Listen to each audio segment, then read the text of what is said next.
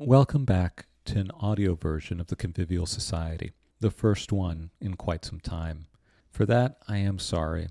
Some of you have emailed over the past few months wondering if there was some kind of technical glitch that was keeping you from receiving these audio essays.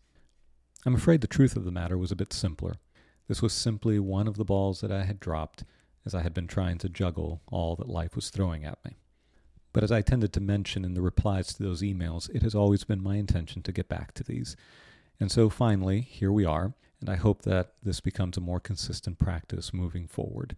I may try too to go back and record some of the essays that have not been recorded over the past few months. I'm not sure how many of you might find that useful, but just in case there are a few. No promises on how quickly that will get done, though. For now, at least, here's the latest installment of the Convivial Society.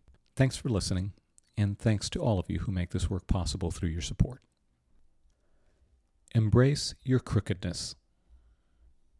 I don't know why exactly we gravitate to certain writers or thinkers, not just as convenient citations we drop here and there, maybe to add a bit of heft to our own flimsy pronouncements, or to have the sheen of their prose shine on our lackluster sentences, but as people people we want to have in our heads and maybe even our hearts as we think through the business of making our way in the world.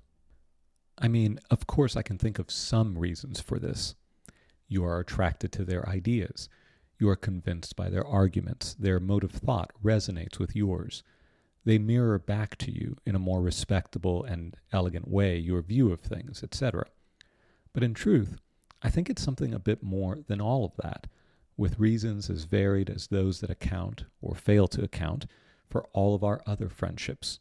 And I hope that, at best, it is not only a matter of these voices ratifying our own thinking, but also a matter of their challenging and questioning it.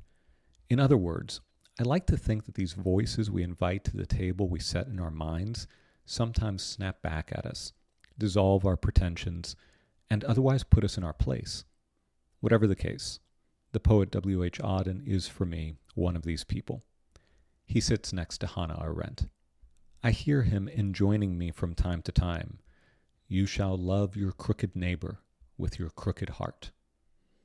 It's good to be reminded of this, mostly because while we are all tempted to nod along with the bit about our crooked neighbor, whether we feel any obligation to love them or not, we're less prepared to assent to the crookedness of our own heart the very one with which we are to do the aforementioned loving.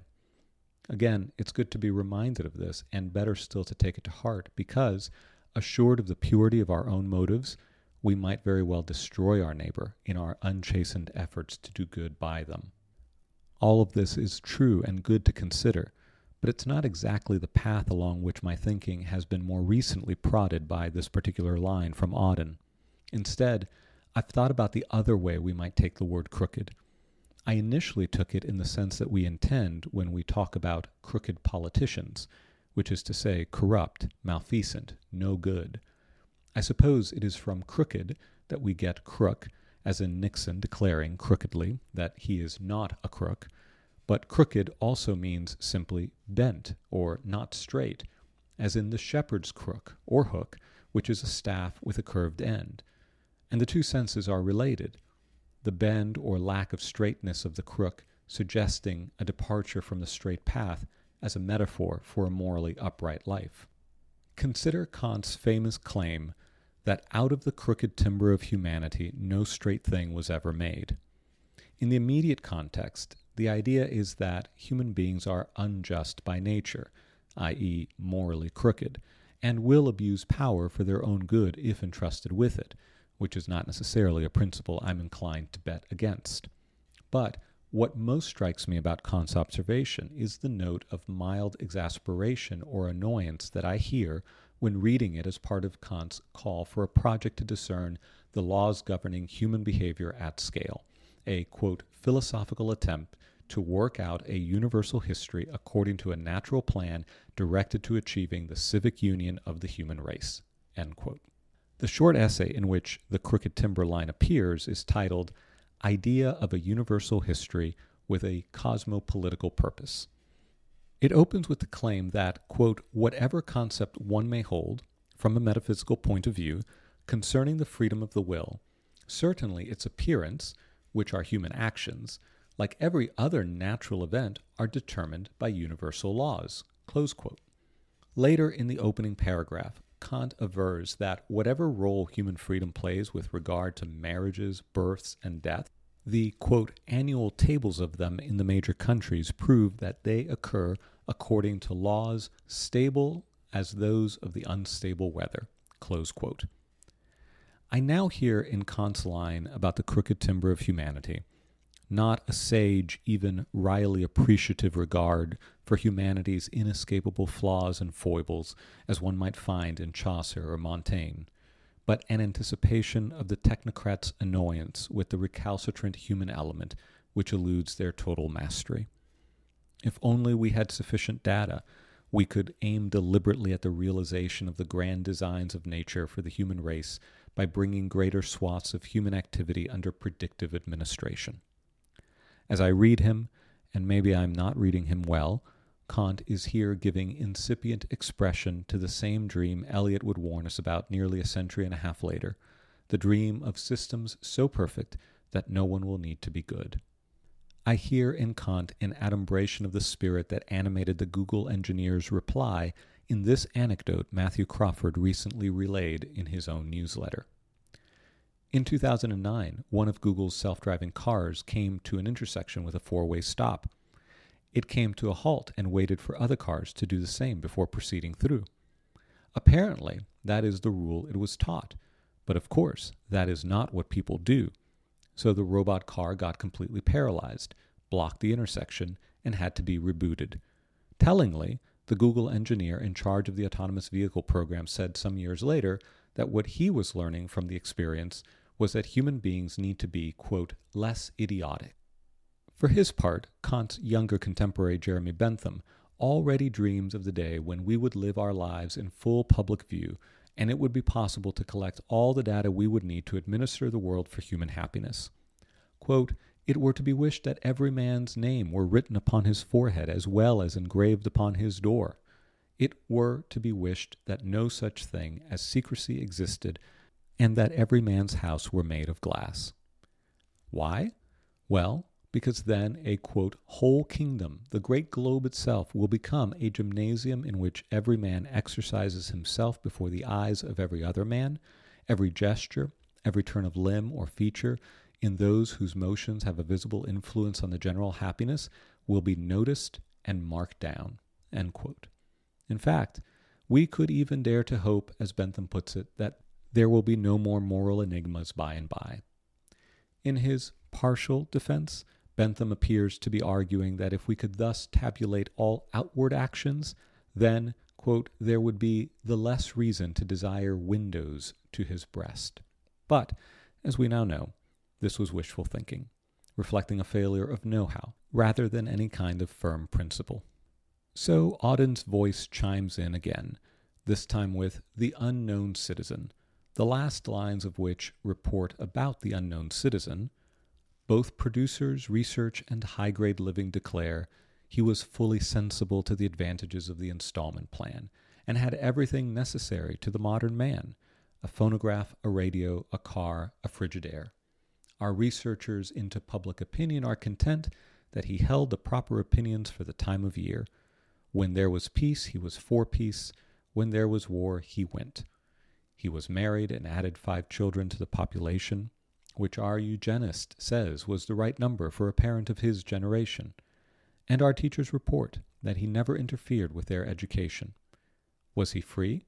Was he happy? The question is absurd. Had anything been wrong, we should certainly have heard.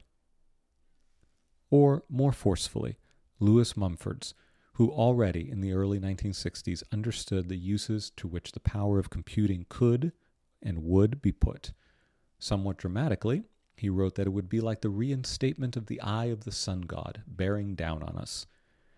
In the end, no action, no conversation, and possibly in time no dream or thought would escape the wakeful and relentless eye of this deity. Every manifestation of life would be processed into the computer and brought under its all pervading system of control. This would mean not just the invasion of privacy, but the total destruction of autonomy, indeed, the dissolution of the human soul. I myself am partial to the Eye of Sauron, but I don't take Mumford to be the sort who was reading Tolkien in the 1960s. While writing this, I remembered that I had once before written about Kant's crooked timber.